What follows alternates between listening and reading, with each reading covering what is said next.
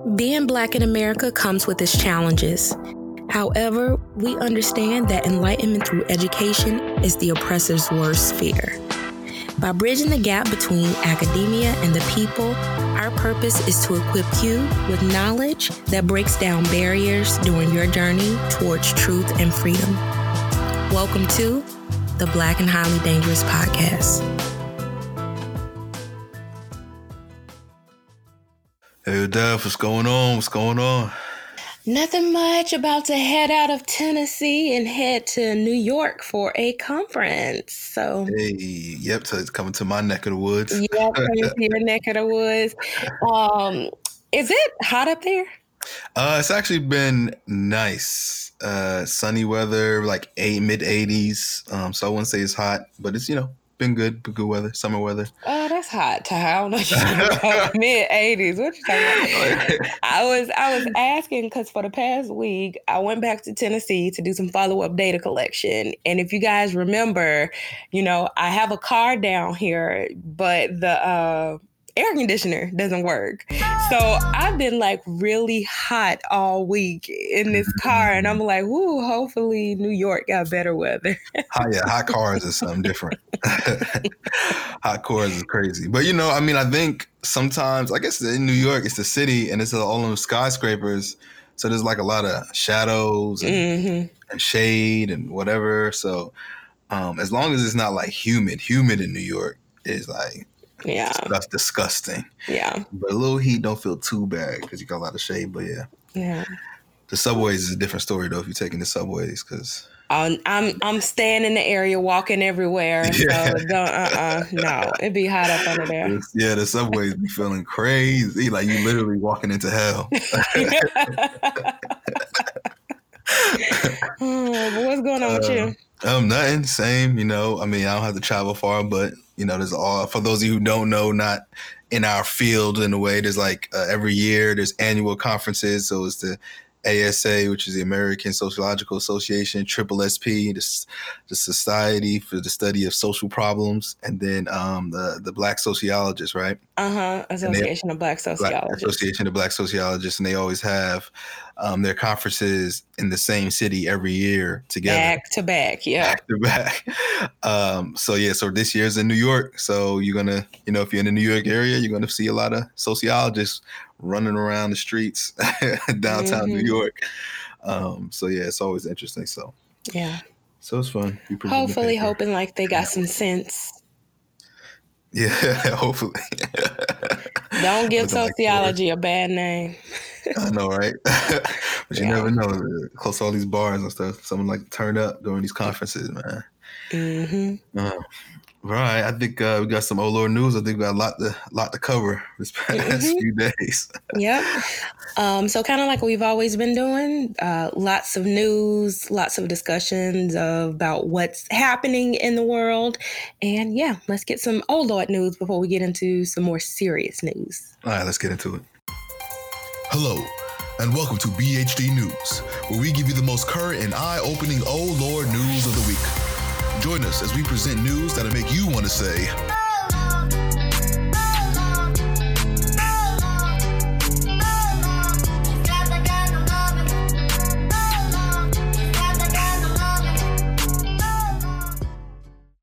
So, on this show, we often talk about the importance of home ownership. If you have not been house hunting, then I'm pretty sure you've seen it on TV. And it's a really exciting time for people to go around to different houses and potentially select one, right? Yep, yep, yep. Okay, well, one couple's open house experience actually led to a white police officer being placed on administrative leave, and it raised questions about a 2009 shooting of a black man in Michigan. Hmm. Interesting. Did you hear about this? Okay. Uh, so what happened is the couple uh they were visiting a house that they potentially wanted to buy. And so as they were walking through, they they saw little red flags uh here and there. So like on the table, they saw like a Confederate flag and they're like, uh, Okay, this was a black. Well, this was a uh, bl- interracial couple, black man, uh, Latino wife. They saw the Confederate flag. They're like, mm, I don't know about that. You know, they saw other little memorabilia around the house. Well, they get into the master bedroom and they actually see an application for the Knights of the Ku Klux Klan oh, in like a framed I don't know. They framed or something, and they ended up taking a picture of it and um, that launched an investigation by uh, the the Michigan or I think it was in Grand Rapids, the police force to look into this officer and his involvement with white supremacist organizations. Wow. Wow, that's crazy. Just to have an application sent right there too. Mm-hmm. And it was out, and it looked like a old application, but you know, it's also weird because the couple was like, you know, I don't know if they were trying to send signals like we don't want uh, black people to buy this house because they had, even if he wasn't a part of it and he just liked to collect his white supremacist memorabilia. I don't know. They're sending signals to potential buyers like, okay, your kind might not be welcome here. Yeah. Yeah. But it, it also like the NAACP in the area, you know, it kind of raised concerns for them because in 2009, the officer was actually involved in a the shooting of a black man after a stop, um, and prosecutors at the time um, cleared the officer of wrongdoing. But now that, you know, for Black people in the area in the NAACP, that raises questions about mm, to what extent was that potential killing racially motivated? Yeah, that's true. Because um, if you have the biases and it's apparent, then that means they're gonna some they're gonna play out in your job. You're not supposed to have that kind of bias or that kind of stuff when you're working, especially as a police officer. Mm-hmm. So I'm mm-hmm. sure some civil case can be presented a strong civil case? We shall see, but you know that's pretty crazy. But yeah, they said as soon as they saw that, they like ran out of the house. They were like, "Uh, uh-uh, uh, are not gonna be up in here." No way, nah. Yeah, I feel them. I do the same thing. okay, so uh, speaking of house tours, uh, I saw this very weird review uh, that a couple left after touring a southern plantation. So, you know, some people visit plantations and tour them like their museums and stuff. You've heard of that? Yeah, I've heard of it. Well, uh, this couple decided to visit one and listen to the review. My husband and I were extremely disappointed in this tour. We didn't come to hear a lecture on how white people treated slaves. We came to get this history of a southern plantation and get a tour of the house and grounds. The tour guide was so radical about slave treatment. We felt like we were being lectured and bashed about slavery. My ancestors were from Sicily, never owned slaves, and my husband's were from Germany, and none of his ever owned slaves. I am by far not a racist or against all Americans having equal rights, but this is my vacation. And now we are crossing all plantations off of our list. It was not just what we expected. I'll go back to Louisiana and see some real plantations that are much more enjoyable to tour. What Yo. wow.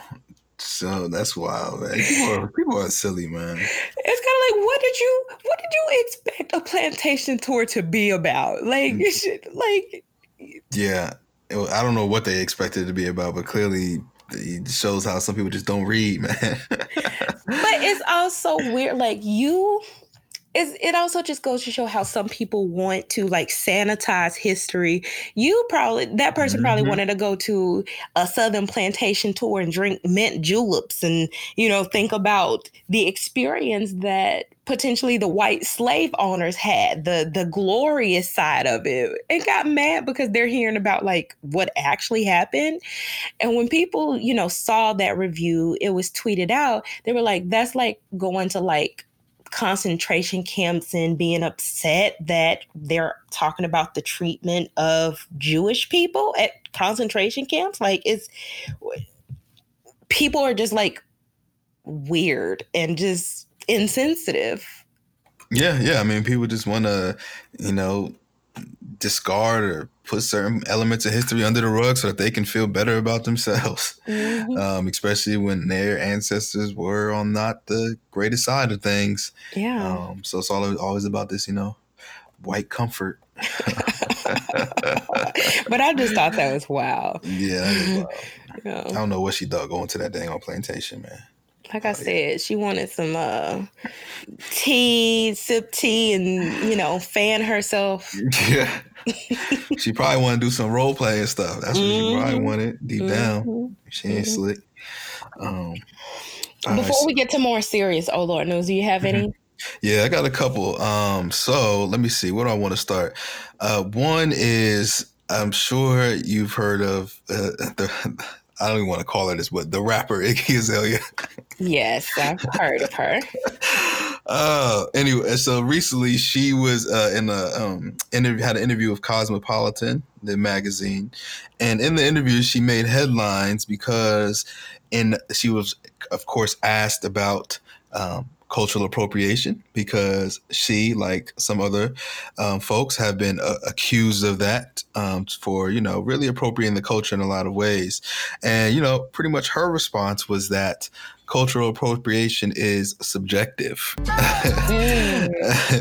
And that um, because you know, she said her reasoning for that is because, you know, she'll talk to some black folks about what people feel like it's cultural appropriation and people will say yes that's offensive. And then she'll talk to other black folks and they'll say no they're not offended. So therefore she thinks cultural appropriation is subjective um, because within the black community there are differing opinions on the matter as far as what is offensive and what is not Okay, there might be differences on whether people are offended by cultural appropriation, but cultural appropriation itself is not subjective. Exactly.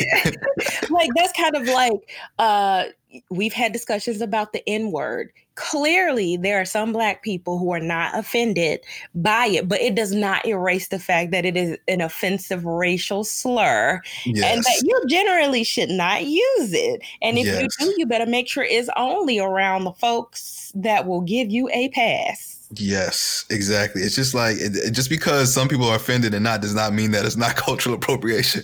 Cultural appropriation is not defended by if it offends somebody. It's you are actually robbing and stealing somebody's culture without giving the credit, um, which you know, of course, you know, this white woman from Australia who raps has clearly done in our mm-hmm. culture, mm-hmm. um, and and um, so she's been exposed for it. But the fact that again, you you you people are the community of people are attacking you for this, critiquing you for it, and you're still trying to find loopholes to say that you're not doing it. Um, when, when you just need to do the right thing and say, yes, the root of what I do comes from black folk and black culture, and I respect it and I love it. And just that's it. You know, but you know, I guess Iggy will still be Iggy because she just don't get it, man. Yeah, just don't get it, and that's why I don't buy her music. Um, yeah. I don't really listen to the radio, so you know what I'm saying. When I haven't heard, she's not. she hasn't it. been popping in a long time. When she first came out, she was popping, but you know, ever since you know those videos was coming out, her just saying random things on stage. the lyric wasn't even lyrics; she was just making sounds. It was like, okay. Didn't she right, also was it? Didn't Sway also try to get her to like freestyle one oh time? Oh my gosh, yes.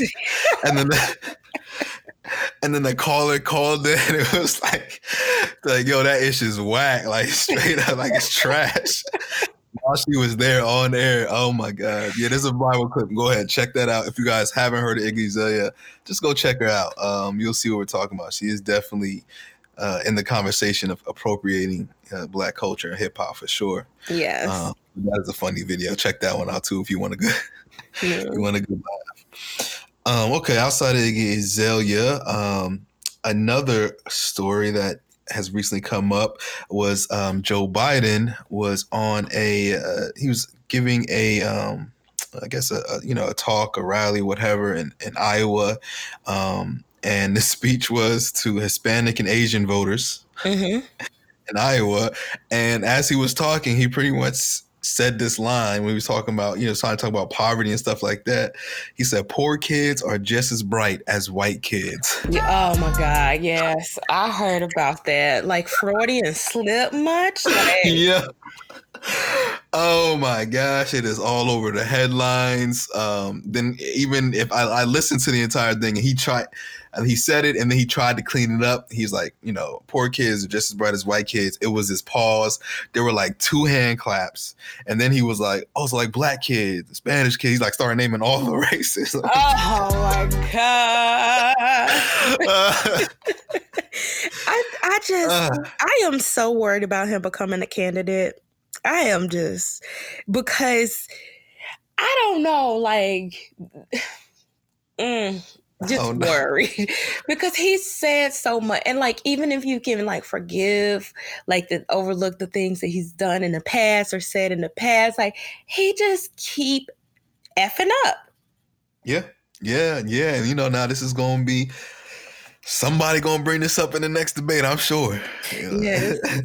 Because there there was already that comment about you know i guess that he made in the past about um he, I think he was trying to say that there's nothing inherently better about black kids going to school with like white kids. Like there's nothing inherently, you know, great about white kids that would necessitate black kids having to go to school with them but i don't think it came out like that and i do i did see like a twitter beef between kamala's team and biden's team uh related to that quote but that was like uh, when they were discussing like the busing segregation mm-hmm. stuff a few weeks ago but it's just kind of like that he just gave some people other more ammo because they could use that past quote with this quote and boom there you go they will they will even though like you said it more likely was a Freudian slip but that shows like what his inner inner thoughts are. Because i think he meant to say wealthy because that was the theme you know poor kids are just as bright as wealthy kids but he said white kids and then started naming all the races and then said wealthy at the end of that. So Lord, uh, Lord. And the funny thing, I mean, not the funny, but he was saying this in front of uh, a, a, crowd, voters of color. You know what I'm saying? People of color. Is you're this is who you're talking to. Is Asian and Latino Coalition PAC in Iowa, and you are saying poor kids are just as bright as white kids. Uh, that is not a good look, mm-hmm. Mr. Biden. So we'll see this play out, I'm sure. And um, so I guess my final kind of, you know, I guess it borders serious, non-serious um, issues of, of Oh Lord News has been um, the NCAA um, mm. has recently come out with a new set of rules as far as which kind of sports agents would be eligible to essentially um, work with, you know, the the college basketball players. Mm-hmm. Essentially these new rules the requirements are that the individuals must now have a bachelor's degree they must have been certified by the NBPA for at least three years. Okay. And then they must also pass an in person exam at the NCAA office in Indianapolis. All of this in order to, you know, represent college students who are looking to go pro. Mm-hmm. And so this there has been a lot of backlash immediately because once this was once this was released, uh, major superstars like LeBron James tweeted out um, that you know the the ridiculousness of this bill, uh, not mm-hmm. this bill, but this policy, and the reason why is because um, LeBron's agent, who is one of his best friends growing up, uh, his name is Rich Paul, and this new set of policies has been known as the Rich Paul rule uh, mm-hmm. uh, because Rich Paul does not have a college degree and didn't have all these certifications, but is literally one of the top, probably the top um, agent in the NBA right now. I mean, he has people like, um, of course, LeBron James and Anthony Davis. I think he has like John Wall and all these other major names he's been getting and actually giving them getting them where they want to be, like Anthony Davis playing with LeBron James and all these moves, which are traditionally difficult, but he's put the power back in his client's hand to make these crazy moves that we've really never seen before in the NBA. So um, it's coming out to say that, hey, they're creating this new criteria to stop the next Rich Paul from coming up and stealing these agents, um, these students um, from other agents. And, you know, many people have been very vocal about it all over ESPN they're just calling it hypocritical, racist in a lot of ways uh, because of the criteria, which is which is just silly. No other major sport has these rules. Mm-hmm. Um, and so the NCAA is now making it even more difficult. And the, the interesting thing about this, and, I, and I'll read this and then um, uh, we could talk about a little bit, is that the NCAA, you know, released a their statement saying, um, you know, I guess kind of change the narrative or why they did this. And they said that although some can and have been successful without a college degree, a degree as a higher education organization, the NCAA values college education and continues to emphasize the importance of earning a degree. Like, really? Yeah, really? Yes. You have it set up where your players are one and done. They ha- they don't get degrees. All these college basketball players you're talking about. Mm-hmm. You work with the NBA to stop players from going directly from high school when they turn 18 to the NBA because you want them to come and at least play for a year for you to give you money. You don't care if they get degrees or not. Mm-hmm. So you're gonna mm-hmm. sit here and blow to be put this BS out here. like you care about the education. Uh, so it's just bad bad publicity all around for them. Yeah, I, I heard about that, and it's such BS, and it seems so targeted. Um, but I was also reading that this might push players to consider non college, like consider like playing overseas for a year or so, like figuring out other ways to become eligible for the NBA to just completely bypass the NCAA.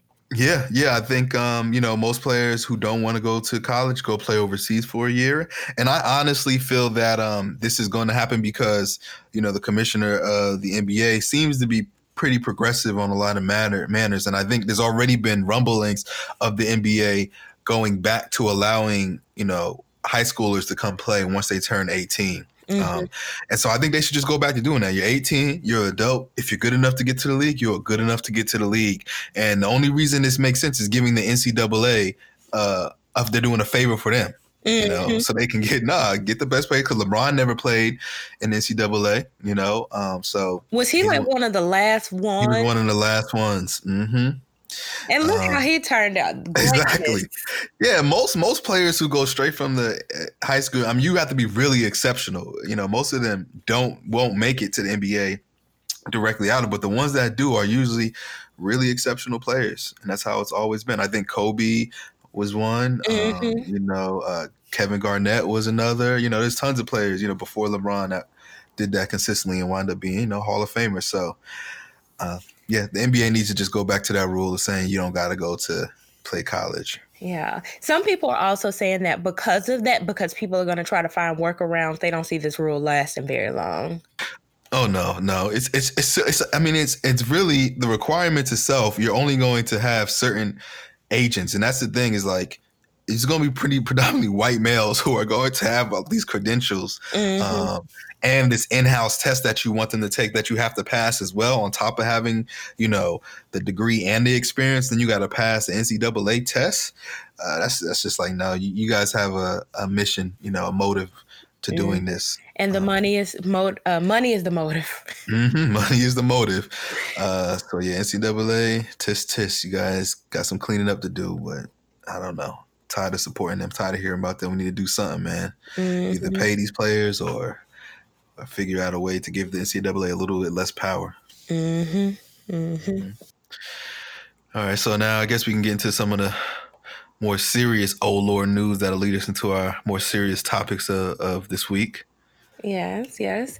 Well, um, this first story is uh, so two days after the El Paso shooting, which happened last last weekend or the weekend before last, based on when this episode airs, um, a Springfield, Missouri man decided to walk into a Walmart clad in body armor, carrying tactical weapons, and packing 100 rounds of ammunition. Now, he reportedly grabbed a shopping cart when he came in and began filming himself walking through the store. Um, you know, the manager of the store saw him, decided to pull the emergency like fire alarm to get everyone out of the building. But the guy seemed to, police said the guy did it to cause chaos.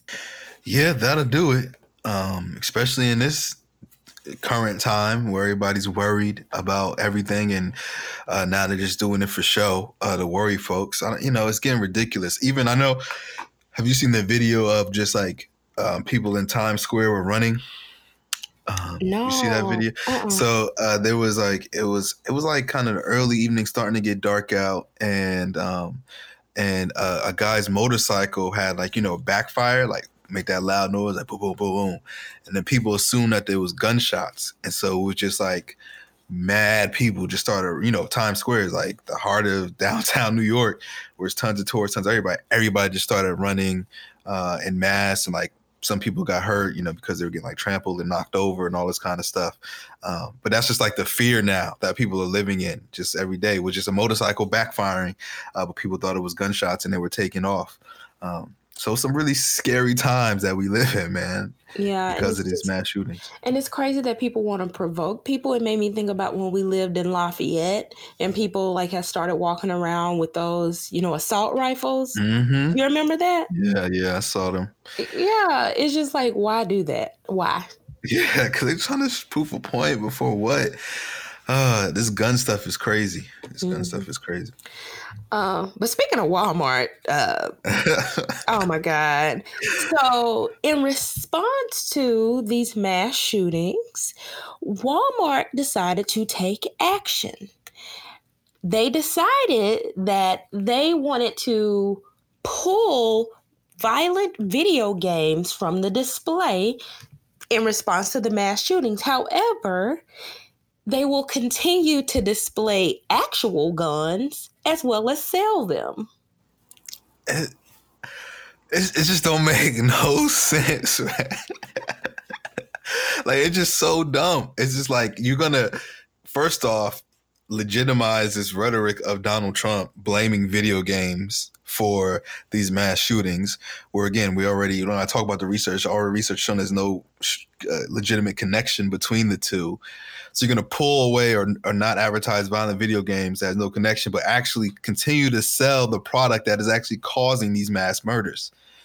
It's just all about image and and at the end of the day it's, it's just complete hypocrisy. Like you said i just don't like that they're trying to legitimize this bs message.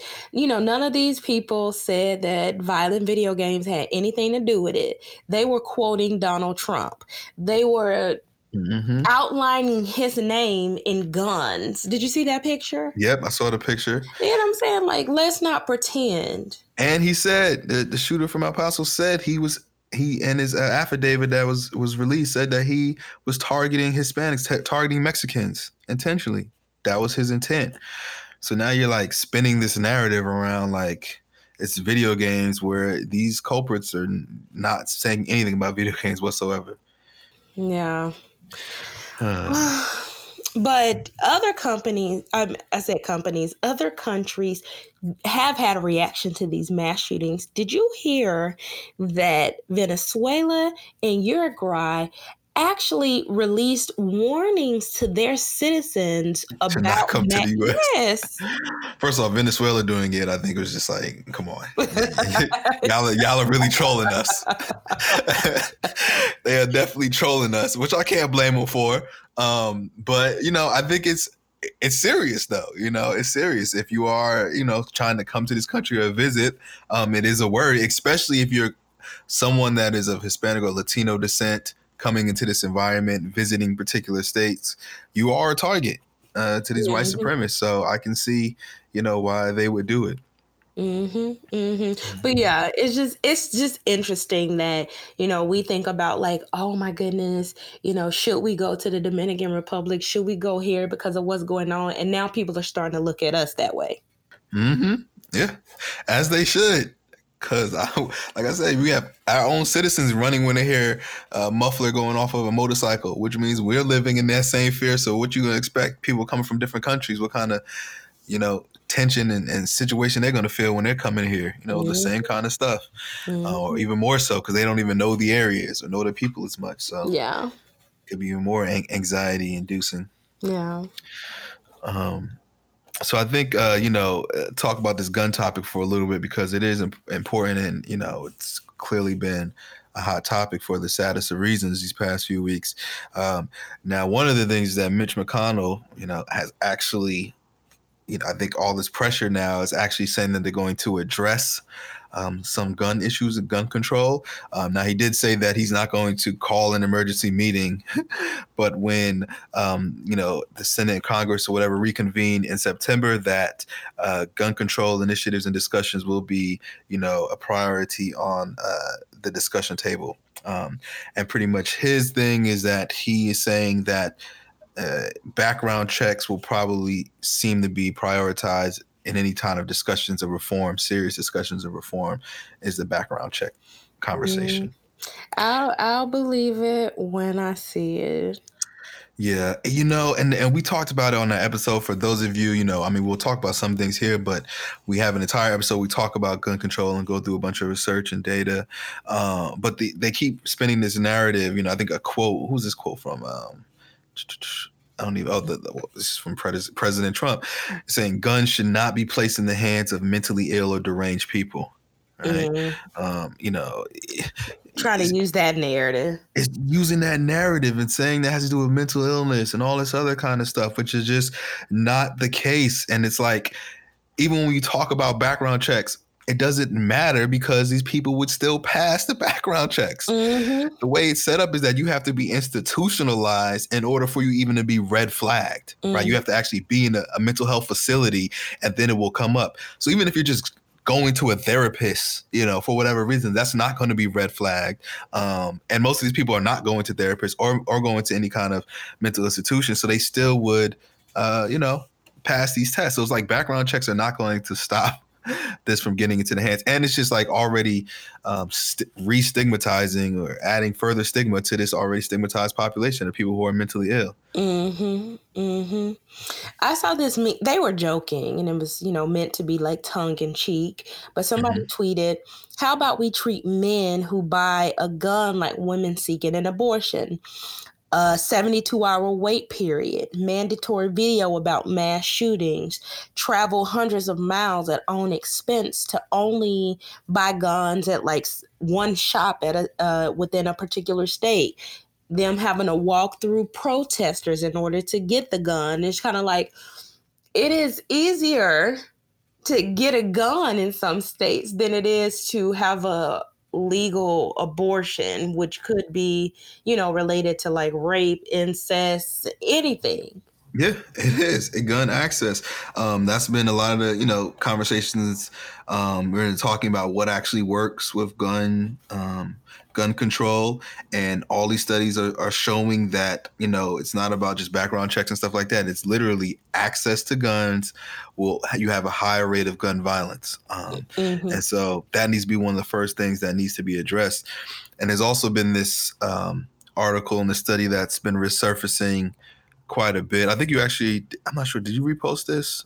Or maybe one of us reposted it on Facebook. Uh, but it has to do with the um, the connection between gun policy preferences and, mm. and racial resentment. Mm-hmm. Uh, you know, the study came out in political behavior. It's called Racial Resentment and Whites Gun Policy Preferences in Contemporary America. Came out in political behavior in 2015 of November. Um, and oh, by Alexandra Filindra. And pretty much, you know, Vox has an article on this stuff that came out shortly after this was coming out. But what she found was that people, white folks, have an attachment um, to you know uh, not or are less likely to get gun have to less likely to ban guns um, are also more likely to have racial resentment right so mm-hmm. there's like this connection between how you feel about your race being superior and also uh, having access to guns. And in this, she makes this connection that there's a connection of, you know, uh, uh, racial, like white superiority to owning guns in this country mm. that she's been finding. And one of the interesting things is that because the way she did her, you know, we're not going to get to the full details of it, but you know, and this this has me thinking about studies as well that I look at from this point on is that a lot of data and polls, how they use the questions or try to look at like uh, racism or or things of like racial bias and, and and prejudices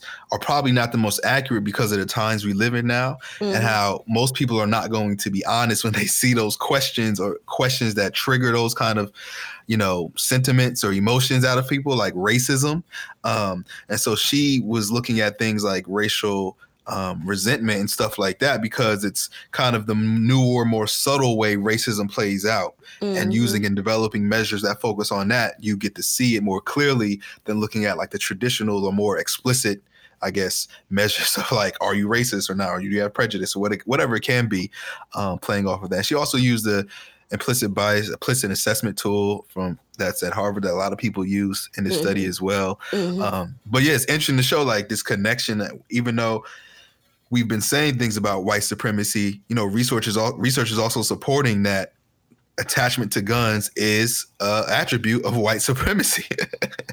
yeah. Uh, yeah, I, like you said, I'm happy that we're coming up with new measures because people are savvy now.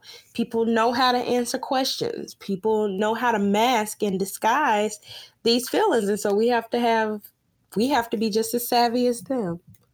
Yeah, we do. And and when I think about it and when I was looking at that study, I'm like, you know, because you know there's an article in Vox where they interview her and, and you know she you can read it and, and, she talks about her research more casually and um, you know one of the main things she says is that you know white identity you know guns are attached to this like white identity or assert white identity and you know how there are certain things in a culture that historically you are connected with when you think about just just white folks and how they've always used guns to to dominate right? Mm-hmm. Even coming to America with the native populations and all this other kind of stuff. Um, it's always just been a part of their, uh, you know, superiority complex in a lot of ways and their identity. And so it makes sense that, yes, this is going to be a strong attachment to them. Because even in the article, she raised the question because most people of color who are more likely to be victimized um, by gun violence they not they're not they're still they still want more ban more uh, gun control bans and laws and stuff like that. Mm-hmm. because if you look at the ideology of like the people like NRA and stuff it's like oh well you know you need guns to protect yourself or these communities who are most victimized should want more guns to protect themselves for the guns that are being used on them. But yet those who are being most victimized are saying like no we want less guns on the street because we see what happens. Um, so those narratives are, are still don't, don't, even line up, and they're competing as far as what's actually happening and what people are believing it to be. Mm-hmm, mm-hmm. I actually read that um, black people are starting to become more open to like owning guns, especially in the wake of these mass shootings. I'll have to look at the, you know, I guess credibility of those polls, but um, it's something that I did recently see. Yeah, there, there was like um, a, I think it was like a spinoff. It wasn't like the NRA, but it was like kind of like a, a, black NRA, if you will, where they're they have been developing more chapters because they've been getting more interest and mm-hmm. buy-in throughout the, the country and the various different states. Um, and yeah, and, and I mean one of the reasons that uh, I think you know because you know they was asked these questions of why, and one of the biggest reasons that Black folks are owning guns is to protect themselves because of this racial climate now. Um, is one of the major driving factors to protect them and them families for you know uh, these white supremacists in a lot of ways. So mm-hmm. it is happening, but yeah. No. Um, another major thing that is going to be up uh, for, I guess, debate or is going to be like a major uh, political issue, I guess, when Congress gets back in session, as well as when we vote in 2020, is immigration. And so, in addition to the mass shootings, there was a mass raid this past week in Mississippi. Did you hear about that? Mm-hmm. Yeah. And uh, it was sad. So I'm pretty sure you heard about it, but for those of you who did not hear, um, the Mississippi raid swept up almost 700 workers from six different food uh, manufacturing plants. Um, of those detained, uh, 342 were from like Koch Foods. Um, and PH Foods facilities, 252 were from uh, Peco plants, and 86 were from Pearl River Foods. There was a seventh plant, but for whatever reason, there were no workers present at that plant. I don't know if they got tipped off or mm, something Probably. like that. Uh, but yeah, it would be weird for a plant to just not have any workers there during yeah. the day. Yeah. Um, but nearly 700 workers and you know, beyond just the number of workers that got swept up, people were really kind of outraged about this story because they did it during the workday while people's children were at school. Mm-hmm. And these children were getting on the bus, going back home to no parents.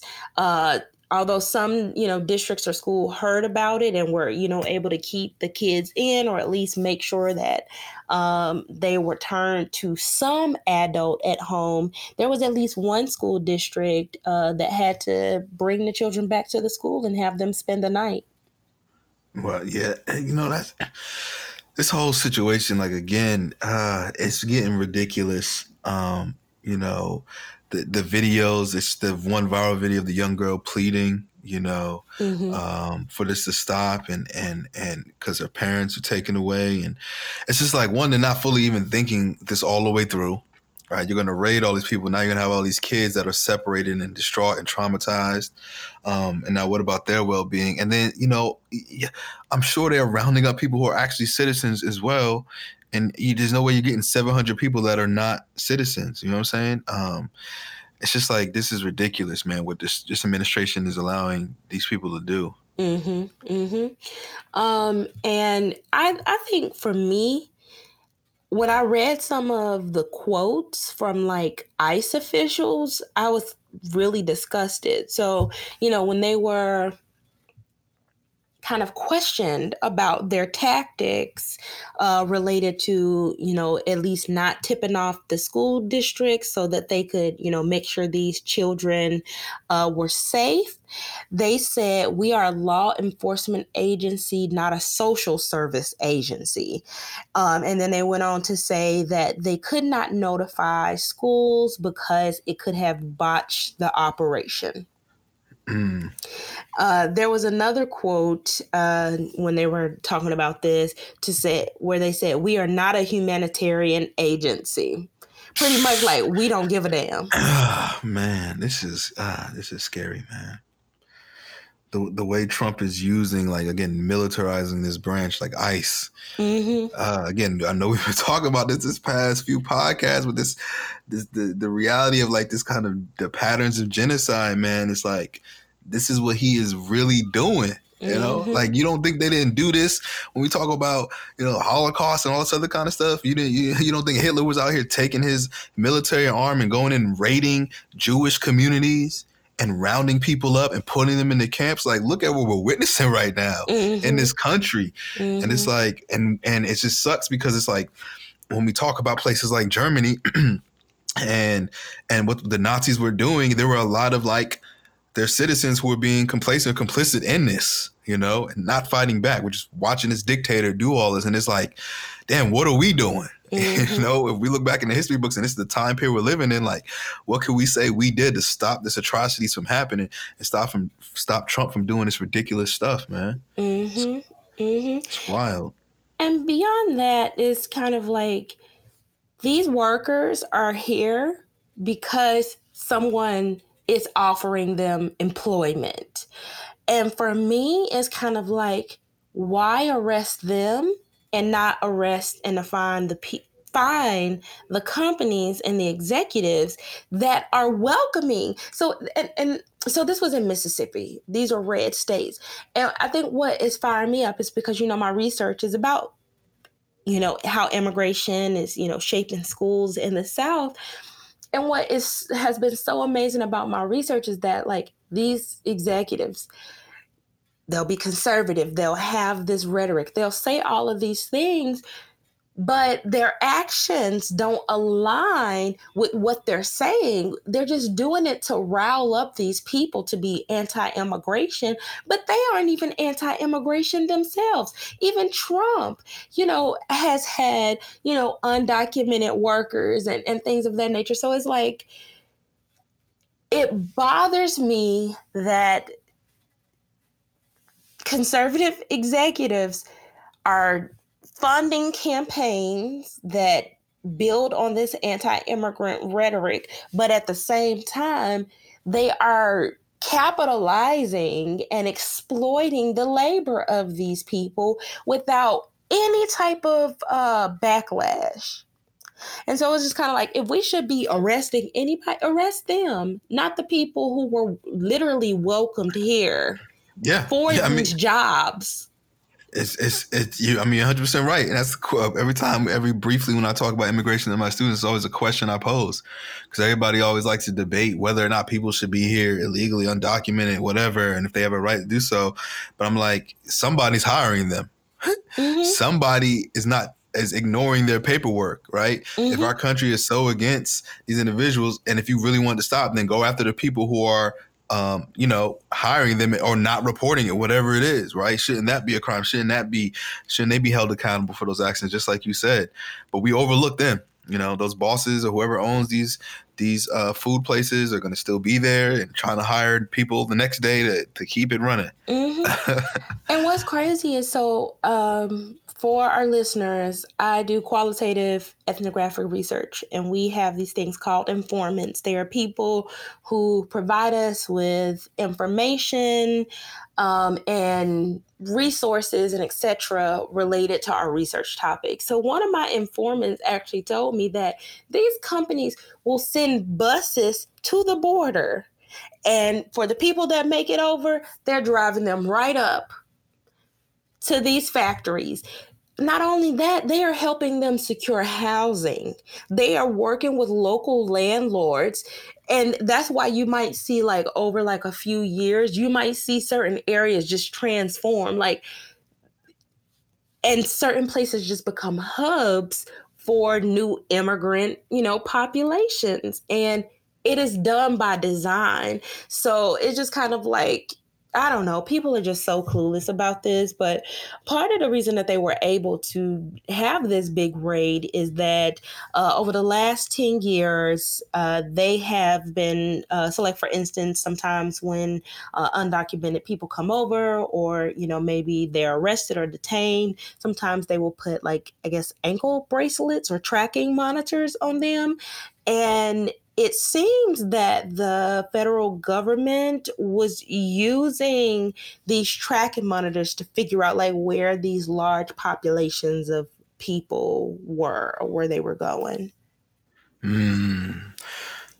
That's crazy, man. Like I said, this is all this is all becoming too much, and I don't know. We just, one first thing first, man, we gotta get this guy Trump out of here. Mm-hmm. He's tearing this country apart, mm-hmm. tearing families apart and and people are dying. Um, you know, because uh, the sad story talk about has to do, you know, has to do with this. Uh, there was this kind of video that went viral of a man from Michigan who was deported by ICE in June. Mm-hmm. Um, his name was Jimmy Alduad. I uh, know, uh, no, Aldoad. Aldoad. Jimmy Aldoad. Uh, he was deported in, in June back to Iraq. Um, Jimmy was here. He came here legally in the states. I think it was 19, 1970, sometime 1979, when he was one years old. Right. Mm. Um, pretty much, this is all he knew. Lived in America his entire life. Was deported back to uh, Iraq. He put out a video that went viral with him just talking about his situation.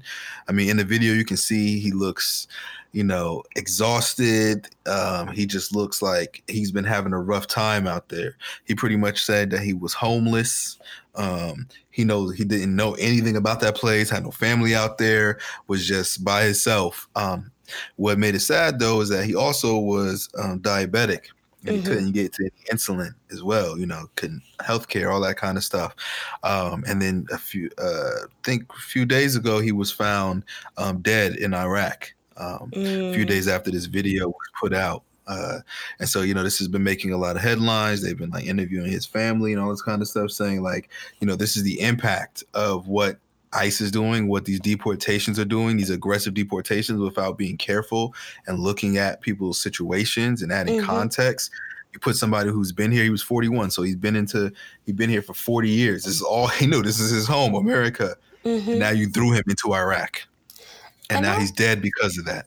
And I also read that they, you know, in addition to like his diabetes, which was a health concern, that it was not appropriate to send him to Iraq because he's actually Catholic. Mm. And I believe uh, people of the Catholic faith they have faced like issues uh like with religious persecution. I i'm i'm pretty sure i read that. So to me like in addition to the diabetes situation it didn't seem appropriate given like that would be enough for somebody to uh, you know seek asylum that if for their you know religious background they don't necessarily fit in a particular country you know it, it it didn't seem appropriate to send him back there. Yeah and and, and the reason some of the rationale they use is because uh, you know he had a, a, a criminal record right? Um, they said that he had at least 15 uh, criminal charges over the past 20 years. Um, and, and some was including assault, breaking, entering, resisting arrest, disorderly conduct, and home invasion. Uh, but they talked to his brother. I mean, one, so that's what you see on surface. But again, this is about providing context. Um, he was he, diagnosed with bipolar disorder. And so many of the incidences that happened was between him and his father in the home, where he would, and this is before he was being diagnosed. His brother said a lot of these charges came up because he would have an episode. He would wrestle and tussle with his dad, um, break some things in the house, and his dad couldn't calm down. And he would call the police, you know, and the police would get involved. And then he was having criminal records. I think another time, like with uh, larceny, something like that, he like broke into one of the family members' cars and like just stole a cup holders or something like that. So all the incidences was was with, with his family, with his parents, or with one of his siblings or whatever, while he was battling this mental illness. Um, so again, they're just using these charges to be like, oh, he's a criminal, he's a bad person, uh, but yet he was dealing with a mental illness that you know the family was wrestling with, and sometimes where there's not a lot of services available, people are going to use the police to help, you know, calm down the situation and stuff mm-hmm, like that. Mm-hmm. mm-hmm. Um, so it's, it's just it's a, you know it's just a sad story all around uh, and and this is you know the result of what's going on uh, in this country. And and you know it's like you know recognizing yes the privilege that I have of being an American citizen and and not being um, I guess as fearful as some other folks who might have family or parents or themselves be, you know, have paperwork, visas. Might is it overstayed? Is it not? Do I have my paperwork on me? It's a legitimate concern nowadays. Mm-hmm. Uh, you just don't know when, you know, ICE will be coming your way, or if some some hiccup will happen, and now they're trying to send you to a country that you've never been to, like that. I can, I like, you know, I, I know one part of my um looking at my uh, I think it was one of my family reunions whatever, you know, um, on my dad's side. So I, I, know like part of my African ancestry is from like Zimbabwe.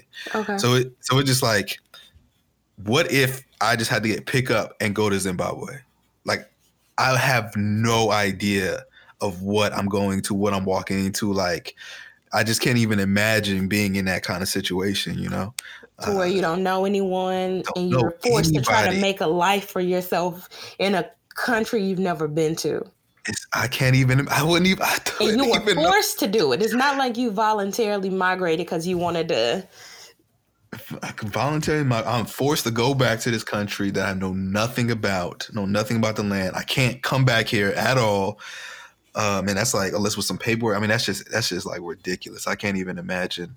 Yeah. What what I would do in that situation. This is what people are going through now on the daily here in this country. Mm-hmm. It's it's crazy because um, I was part of this academic Facebook group, and somebody actually, you know, asks, like, do you think a social security card is enough to prove, you know, citizenship? And they were particularly, they were talking about their child who is part uh, Latino, but looks like presentation wise, you know, I guess looks fully um, L- Latino, or I don't know what it means to look Latino because you can look black and Latino. So I, I, that didn't make sense. But you, you get what I'm no, saying. I get what you're saying. It's brown. Yeah, not like white, not white presenting at least. Yeah not white presenting, not black presenting Latino, but you know the uh-huh. brown uh, presenting. Latino. Don't don't get me, uh-huh. people. Don't don't come after me. But you y'all y'all know what I was saying. But uh, you know this person was asking, you know, do you think a social security card is enough? And like seeing people actually say like I've been carrying my birth certificate around or I've been doing it. It's crazy. Uh, it's wild just to be having that on your persons at all time, just because you never know. Mm-hmm. And it's mm-hmm. like, and it's like to me, it seems like to the for the most part, the ice, it really don't even matter. You know, it's like they still just rounding up whoever. Uh, mm-hmm. I, I, mean, I'm sure there's cases, but it, I, I couldn't even say with extreme certainty that if you show them the paperwork, that they'd be like, oh, okay, continue on your day. I just don't believe that. well, we know they didn't because of that 17 uh, year old boy in Dallas who was detained for three weeks. Oh yeah, and yeah. He had a Texas state ID, which you cannot get that ID unless you are a citizen and you've presented paperwork to the Department of Motor Vehicles. They did not care and they still detained him. So hey. See, I, ah man, and it's like what's crazy about this is that as most people have already discussed, are saying that the biggest issue immigration isn't people crossing the border illegally, is people um, overstaying their visas. Mm-hmm. But it's like they're only attacking uh, brown folk, you know, mm-hmm. brown immigrants. I am sure there are a ton of white immigrants who are here who have overstayed visas, mm-hmm. you know, from mm-hmm. all these countries. But I feel like they're they're not getting as you know exposed or alienated as much as you know, especially the Latino population. Um, so I don't know, and I and I got to start looking. I got I got to look into this because I want to know who that like. What are the qualifications to work at ICE? I got to see this kind of stuff. I'm just feeling like it is like a becoming like this militarized branch of the government that's like white supremacy. I mean, you can already, so we already know that sometimes when it comes to these, and they're calling themselves a law enforcement agency, when it comes to certain law enforcement, you know, entities, it doesn't take much. You got a high school diploma. They aren't testing these people for mental illness. You know, they're just giving these people free reign to like detain people. Like they're becoming like a second police force almost. Yeah, they are. Like that that's their job is to look for immigrants. And it's like they're racially profiling, man. It's like it's all bad. Yeah. I think I think ICE needs to be like disbanded or like their role needs to be drastically diminished, at least the enforcement part. Yeah. I feel like they need to be more like uh I don't know, like take away like the the policing aspect of it. Like you can't arrest folk, you can't detain you know, you, them. Yeah, you can interview, you can follow paper trails, you know, you can question whatever, but you can't you can't detain them.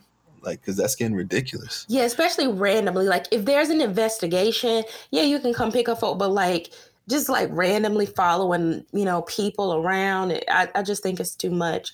And you know mm-hmm. what's crazy? The the crazy thought I just had. This is probably one instance I can think of where potentially being black is a privilege because even if you are a black immigrant, there's this perception that you just a regular old black American. Like uh and there's there are people who are doing research on like undocumented uh like African and Caribbean immigrants. So I know that they're here, but when it comes to like these crazy random stop and detain, this is one instance we don't have to worry about ICE. Maybe we got to worry about the police, but maybe not ICE. Yeah, I mean, yeah, just another person of the police.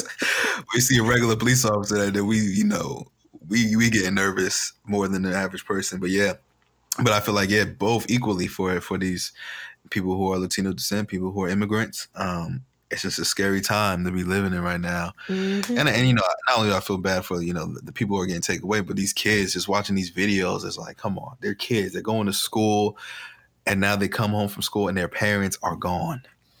Mm-hmm. Like you know how mm-hmm. that is for a ten year old, for a six year old. You know, yeah, even a teenager, even a, even an adult. You know, if I just my parents are just taken away all of a sudden, they talk about they're in some kind of detention center you know, I'm not gonna handle that well, you know, mm-hmm. even as an adult. So I just like this is like, I don't know, but you know, I do believe in karma.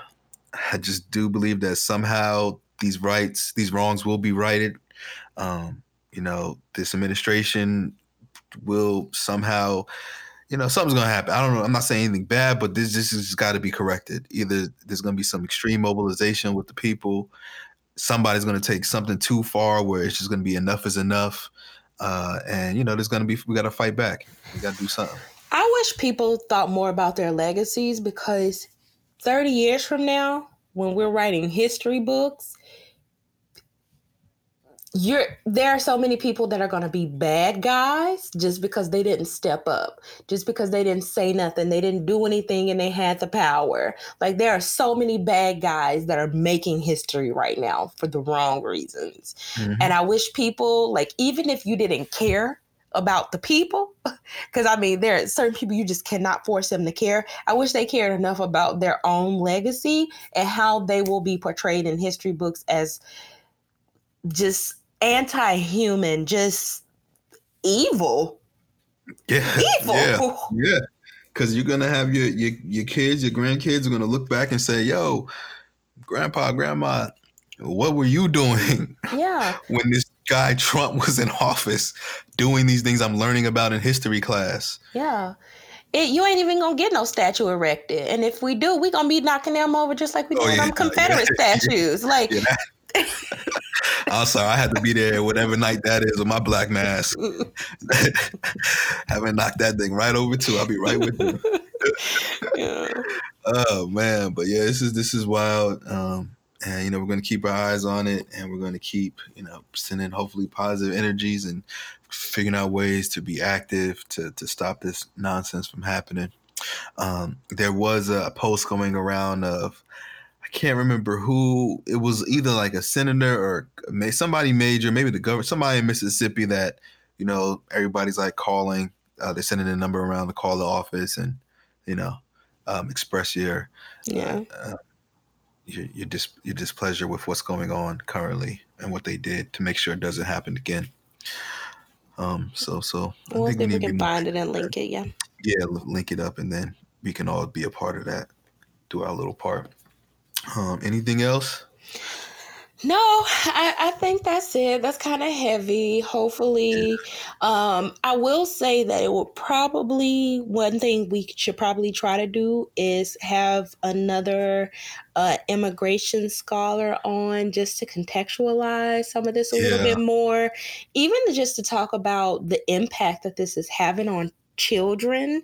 Um, I just read an article that uh, Latino children are like more depressed mm-hmm. as this anti-immigrant rhetoric uh, ramps up, as these deportations ramp up, and like I said, even in my own interviews, you have teenagers who the is weighing heavy on them that like they could come home and their parents aren't there and they're in this world alone Mm-hmm. Mm-hmm. Yeah. We. If anybody knows anybody, definitely shoot it our way. Um, we definitely want to reach out and get um, a, a, scholar on here to talk about these things because yeah, that that'd be a really good episode because it's timely and we need it.